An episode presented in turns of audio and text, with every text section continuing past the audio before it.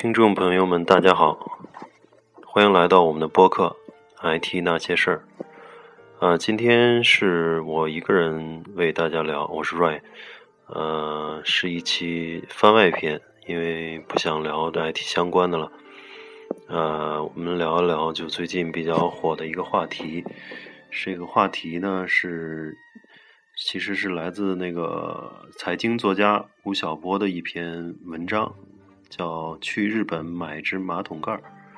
然后这篇文章就是在最近比较火，呃，在他的微信公众号上，据说转发有二百多万次，然后我我也看到很多媒体啊，呃，各种这个网站也进行了转载，就看的人非常多，嗯，甚至掀起了一些讨论，嗯，嗯，是。我记得是在那个凤凰呃凤凰卫视上，呃《一虎一席谈》里面专门有一期也是谈这个，就是说中国人去日本这种购物的情况，呃为什么大老远的去日本去买马桶盖呢？啊，这个因为我去过日本，呃，在去过好几个城市，我想就谈一谈这个我的了解吧，呃，其实。就是日本的马桶盖啊，包括以前说的这个电饭煲，其实呃不是说从今年过年才火起来的，一直有人带，但是相对比较少众小众。就是很多人去日本旅游啊，或者是出差的时候，顺便给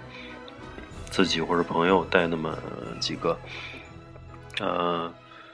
嗯，有有在日本有。嗯，中国人购买的三种商品是最多的。第一个就是电饭煲，前几年是非常多。嗯，怎么说呢？电饭煲，我我我听有朋友说了，就是呃，从日本买回来的电饭煲，这个同样的米蒸出来就特别好吃，特特别香。然后，当然我自己没有试过，但是好像听很多人的反馈是确实很不错。呃，但是其实呃，我觉得国内和呃日本的这个电饭锅的售价其实是有很大的差距的。我看日本比较好的电饭煲一般都在呃四千左右，甚至还有一些上万的。呃，国内呢，嗯，一般也就三三五百左右就算能用了，就不错了。大家好像也对。电饭煲嘛，倒没有那么高的要求，就能把饭做熟，就 OK 了。所以我觉得国内的呃这这种小家电的这个生产商，可能有几点考虑吧。第一点就是高端的这个市场相对还是比较小的，即使有一部分人去国外买，啊，毕竟国内国内的这个呃这种十几亿人这种。三五百块钱这种普通能用的电饭煲的这个市场已经足够大了，可能，呃，这个家电厂商更多的把精力会放在这个上面。呃，第二个其实也像那个吴晓波，呃，这篇文章里写的，还是有一些技术门槛儿。嗯，比如说他那个这个电饭煲，日本的电饭煲的这个内胆里面有那么一层这个涂层。这个涂层到现在，呃，说是国内的这个厂商还没有掌握，呃，以前的一些不粘呀、不粘锅的这些这些技术都已经，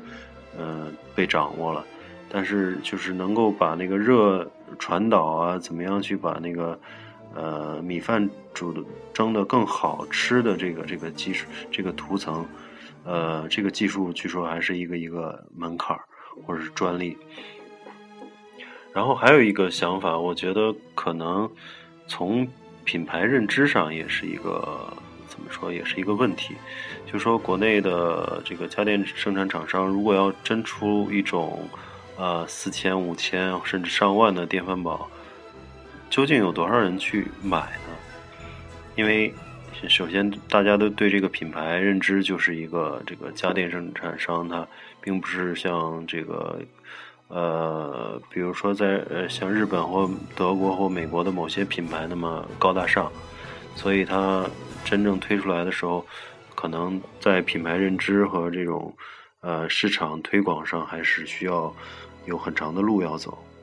我觉得可能国内的产品在这个电饭煲上是有有这些差别。然后呢，像这个吴晓波聊的这个洁身器，就是这个马桶盖啊，其实就是带那个喷水的这个马桶盖儿。呃，我们去，呃，我去日本的时候也也都在用，基本上在日本都都很普及了这个这种马桶。呃，无论是宾馆啊，还是这个百货百货大楼里边啊。还有很多这个公共洗手间里边啊，基本上很多，大部分吧，百分之八十都已经配备了这种带洁身器的这种马桶。嗯，然后呃，我觉得我想应该去日本旅游过的呃朋友，应该大部分都觉得这个确实很好用，就是基本上就是能能把这个卫生纸淘汰了，然后而且。嗯，会这个很干净，然后还这个有的坐垫有加热功能啊，然后还有一些，嗯，这个有一些音乐，因为在公共卫生间里面，嗯，去放一些音乐来，来那个这个掩掩掩盖出这个尴尬的声音啊，然后甚至有些在你结束这个呃用完之后，还还有一些香水。喷出来，对，呃，就是，嗯，最大感受应该就是说，在日本去卫生间是一件这个很享受的事情，而不是在中国很多地方，特别是旅游景点儿，呃，特别是，这比如说是去爬山啊，或者去这个外面钓鱼啊，农家院儿，或者是很多地方，甚至在这个。呃，人人众多的这种商业区，有时候上厕所都是一个很很尴尬的事情，就是不太愿意在外面上。呃，因为卫生状况啊，还有一些，嗯，这这个主要是卫生状况吧，还有一些这个，嗯，怎么说呢？那个这个卫生间的这种舒适度啊，都都都会差很多。呃，在日本基本上就是公共卫生间都都还。非常非常非常干净，就干净到我有时候夸张的说，就是比家里的那个 卫生间还干净。然后再加上它这个，嗯，这个一套这种，呃，洁身器啊，这个音音乐啊，还有香水啊，甚至就是非常人性化的一些东西，让你觉得每次去洗手间都是一个很舒服的事儿。嗯，然后我我看那个。凤凰卫视的那个《一虎一席谈》里边，当时谈这一期的节目的时候，呃，也有国内的这个卫浴厂商的这个老板去在现场了，说国内的在这个洁身器上，就是在这个马桶，呃，马桶盖上的这个技术已经跟日本没有什么差别了，呃，所以。更多的是，我觉得看还是一个认知度的问题，就是说，大家能对那个国产品牌的这个这个信任度啊，呃，究竟如何，信心究竟如何？呃，可能在一个国内的这种呃普及度还还还是刚刚刚开始嘛，呃，还非常低，所以呃，应该说这个企业有很长的路要走，但是我相信会慢慢赶上来的，嗯。另外一个问题就是说，嗯，很多人去，呃，日本买了这个洁身器啊，但是很多专家都说，呃，这个日本的这个产品是很不错，嗯，但是呢，可能拿到中国来用会涉及一些这个水土不服的问题，就是中国的这个水质偏硬，所以它那个喷水的那个地方。因为有加热嘛，所以加热就就像你烧水一样，它经常有那个水垢啊。然后用的时间久的话，有可能会面临一些这个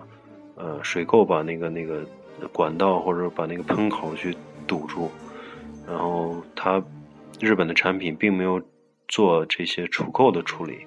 但是国内的这个产品，这个企业家号称它的这个带洁身器的马桶盖是做到了。呃，针对国内的水质做了一些除垢的处理，所以我很期待就说有人呃，中国的产品能够能够呃，慢慢的这个得到大家的认知，然后普及起来。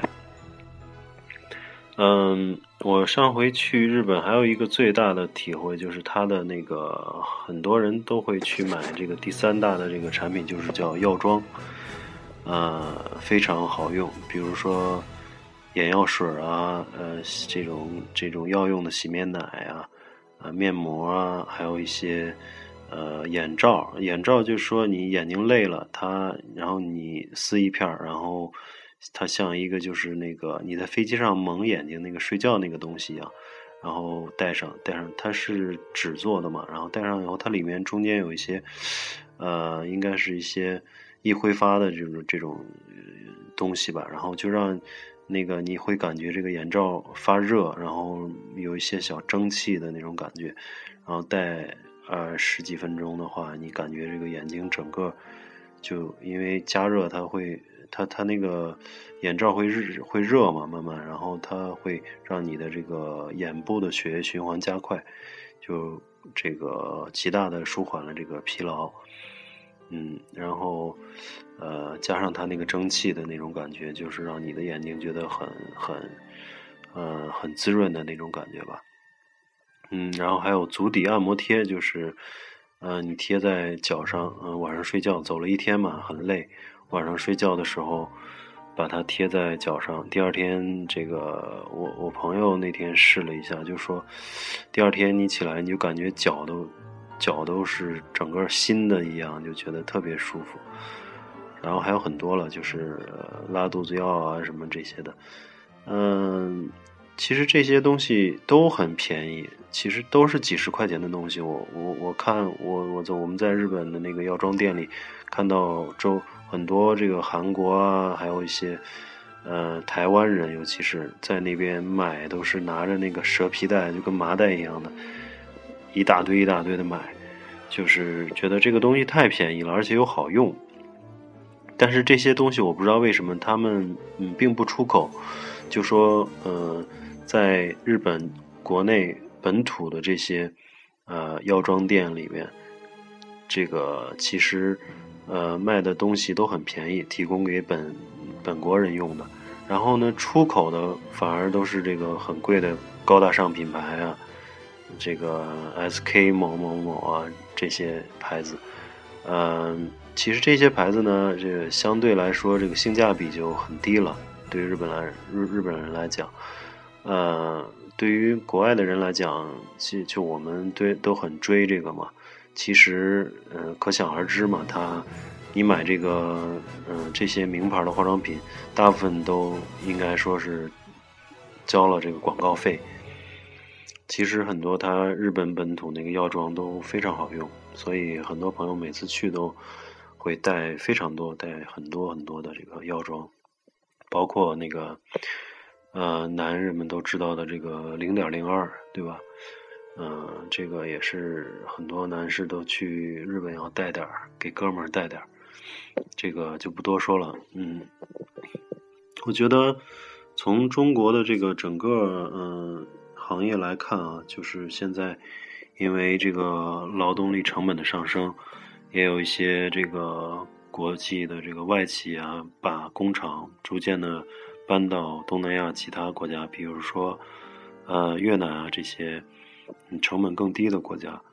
那么，嗯，国家领导和这个中央也一直在谈这个产业升级。其实，这个产业升级，嗯，从这些。小的这个东西来说，就是差，就就是能能看出来这个差距，就是差那么一点儿。你说这个电饭煲可能就差那么一些专利技术或者一个涂层，那么国外的产品它能够卖四五千，国内的就差只能卖三五百，就是差十倍。可能是那一点那层窗户纸就值十倍的价钱，所以其实。中国一直是做呃薄利多销，包括这个海尔啊这些在走向海外的这种白色家电公司，其实还是走的这个薄利多销的路线。但是其实真正那高端的品牌，它的附加值是非常非常高的。所以我们呃总是说产业升级，其实就是在这个嗯最后一步啊，或者说是在这个呃这种高高高科技在在最后攻关的这这个这个方向没有做到像国外那么好。嗯，其实，在呃 IT 行业也是啊，就很多。比如说这个手机啊，就是国内的量也上来了，然后有些牌子也出来了，但是从易用性啊，或者是这个人机交互，或者是用户体验上，然后在软硬件上，就是还是照苹果或者是某些手机还是会差一些。然后在一些企业应用上，就比如说。数据库啊，中间件啊，操作系统啊，我们就是没有一些拳头产品，所以嗯哪怕欧美的这种，尤其是美国的这些软件卖的非常非常贵，但是没办法，这这它就是掌握了这个站到了这个行业的制高点上，所以它有定价权。你不管多贵，你在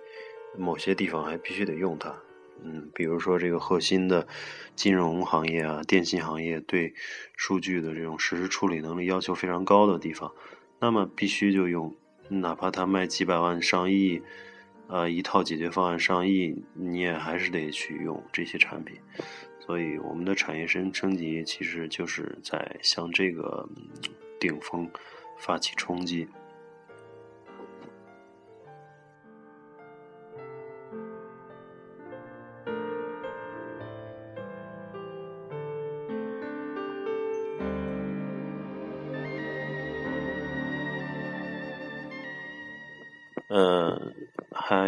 有顺便谈一下，就最近的这个，因为这个陆港之间的这个口水战也比较厉害，呃，这个微博上也到处有人发这个，呃，香港的这种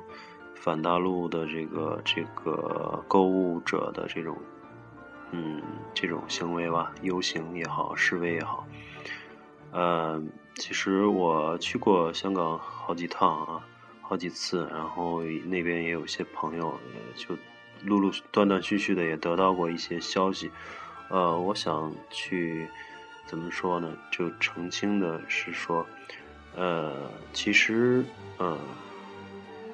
首先双方应该也也应该互相理解，就说我不希望去，呃。再带给这个大陆和香港更多的这个沟壑和隔阂，因为，呃，本身两个经济，呃，或者政治发展都不在同一水平的地方，然后本身在一一个国家有两个这个不不同的这个经济政治发展水平的一两个区域，这个产生矛盾是这个很很正常的，或者说是很难以避免的，本身就是，嗯，所以现在。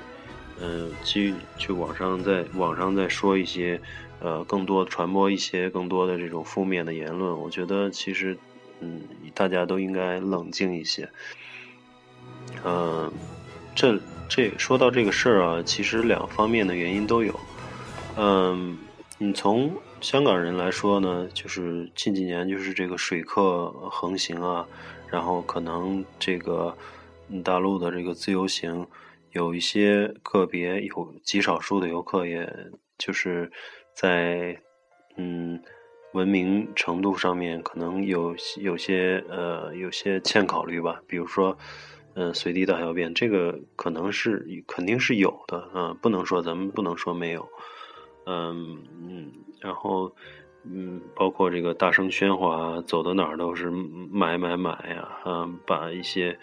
呃，传统的这个香港的这个零售业，嗯，都变成了一些面向游客的这种零售业。比如说，我的朋友就跟我说，呃，楼下可能原来是卖这个呃茶餐厅啊，楼下可能是一些小的这种包子铺啊，或者是像咱们小区楼下那样卖早点的呀，就是呃很齐全的，就是配为了这个香港本地居民去。嗯，安排的这种小商户，但是呢，由于游客，呃，增加以后，呃，导致这个，嗯，有一些面向本港人的这些小的商户，就做不下去了，因为租金越来越高。所以什么什么这种商户才能做下去呢？就是金店啊，还有一些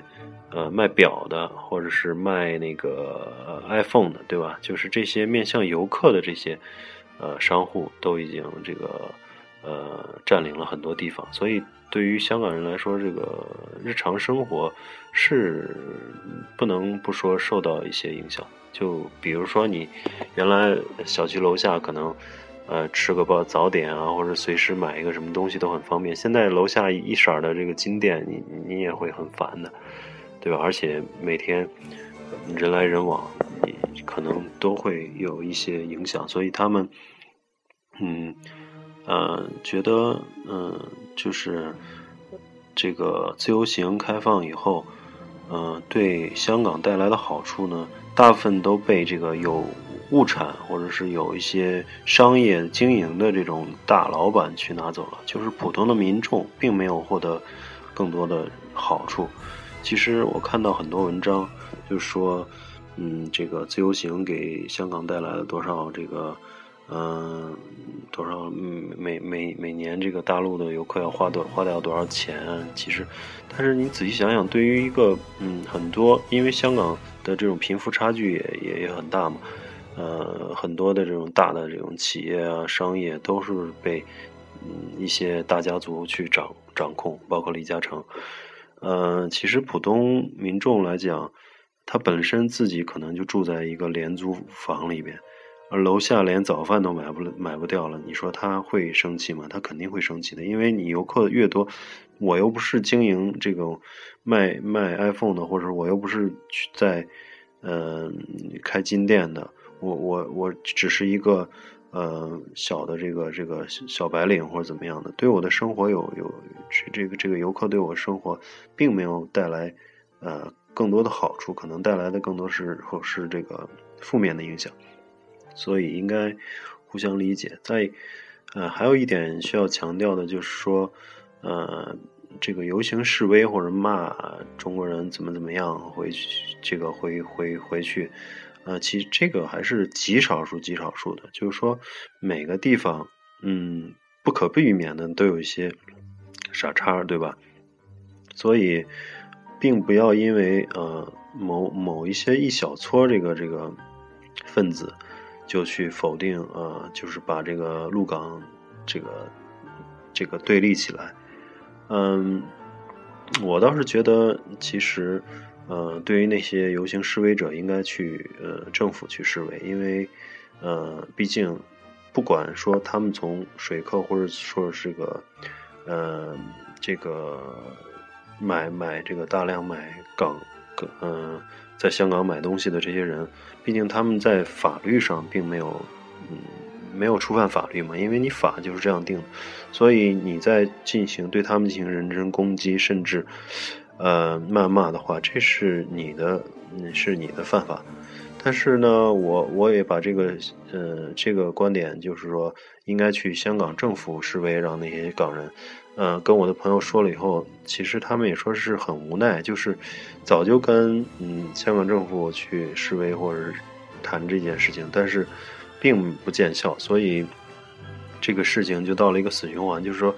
嗯，可能他们非要去嗯制造一些事端来让政府觉得嗯这件事情意识到它的重要性，呃才会出台一些政策，就是一个嗯很尴尬的这种局面。我觉得可能，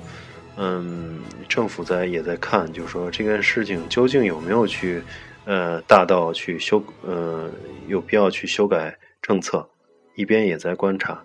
但是这个老百姓也有些极端的这个也受不了啊！你你政府可以观察，但是我的生活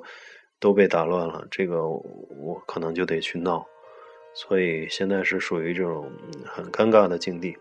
嗯，当然，这个示威游行示威的，呃，进行谩骂或者人身攻击的，这肯定他们是违法的，不对的。嗯，但是你要说政府没有任何责任嘛？其实政府也有一些，嗯，怎么说呢？嗯，有点有点不作为的这种这种嫌疑吧。嗯，还有一个就是，嗯，像我觉得从那个反水客来讲，我觉得像一日一一天往返香港多次的这种啊，其实应该加以限制。但是呢，还有一些呃具体的实施细则问题也也很难，就是他水客里面也有一些是香港人，他来回走，你这个怎么限制？还有一些嗯，这个大陆去香港工作的，在深圳住可能来回走的。这个怎么去处理？还有一些大陆学生在香港上学的，他们嗯，有时候回来的时候也也带点东西，所以这个就从这个政策的制定上是一个一个一个比较大的这个工程，可能需要多方面去去去谈。然后我我是觉得，嗯嗯，就是中央政府和香港政府应该去。因为这个现在反应这么大了，应该去就这个法律进行一些修改，可能比如说这个嗯，限制自由行的这种嗯签发的这种数量，然后如何打击水客，我觉得政策这种微微调是可以的，因为毕竟还要考虑到这个嗯两边人嗯两边人民的这种这种嗯民意吧。嗯，因为两边的这种关税的这种税税法，短期又不可能改变，所以它这个呃两边产品的这种呃差距或者这个 gap 这个这个沟壑是永远长期存在的，所以可能会需要这个政策加以处理。嗯嗯，刚才说的那个日本啊，春节七天，嗯，说是消费了六十个亿。嗯，但是这个日本都很欢迎，有我看有很多人写，就是日本，啊，都打着这个春节快乐的这条幅，欢迎中国中国游客去消费。那为什么反而这个自己，嗯，炎黄子孙的这个香港啊，对中国大陆这种游客那么不不包容呢？那其实也不难理解，因为，嗯，日本。就是中国游客去日本多少人？这个日本是是可控的，因为你这个去之前这个签证是日本使馆去签发的，所以他签多少人对这个日本的这种国内的呃影响会呃有限，然后又对他的这个商业促进又比较好，呃他们是有一些这种肯定是有一些手段去去管控的，但是呢。嗯，港澳通行证这个是在大陆的这个手里面，所以去多少人，这个这个理论上来说，就是香港并不能呃，并不能决定，所以他们只能被动的去承受这种这种呃巨大的人流，嗯，所以这个巨大的这种人流呢，对他们的生活又产生了。呃，一些影响，所以造成今天的这个局面。所以我希望，嗯，只能说希望吧，就是能够，呃，两边的政府能能能正视这个问题，或者说采取一些手段。我我虽然去了好几次，或者也经常去，但是我觉得加以限制，呃，这个港澳通行证的这种签发，呃，这个我我是没有任何意见的。我觉得，嗯。这个大陆人当然现在有钱了，你可以去为了自己提升自己的生活品质去出国买东西，这个都无可厚非。但是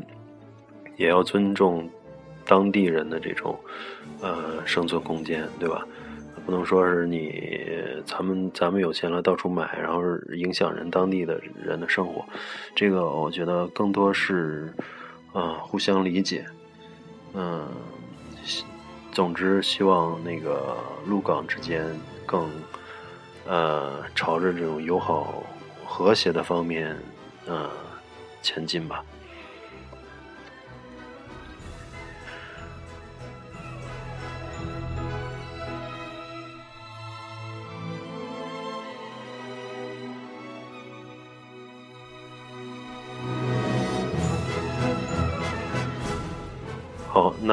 今天就先聊到这儿吧，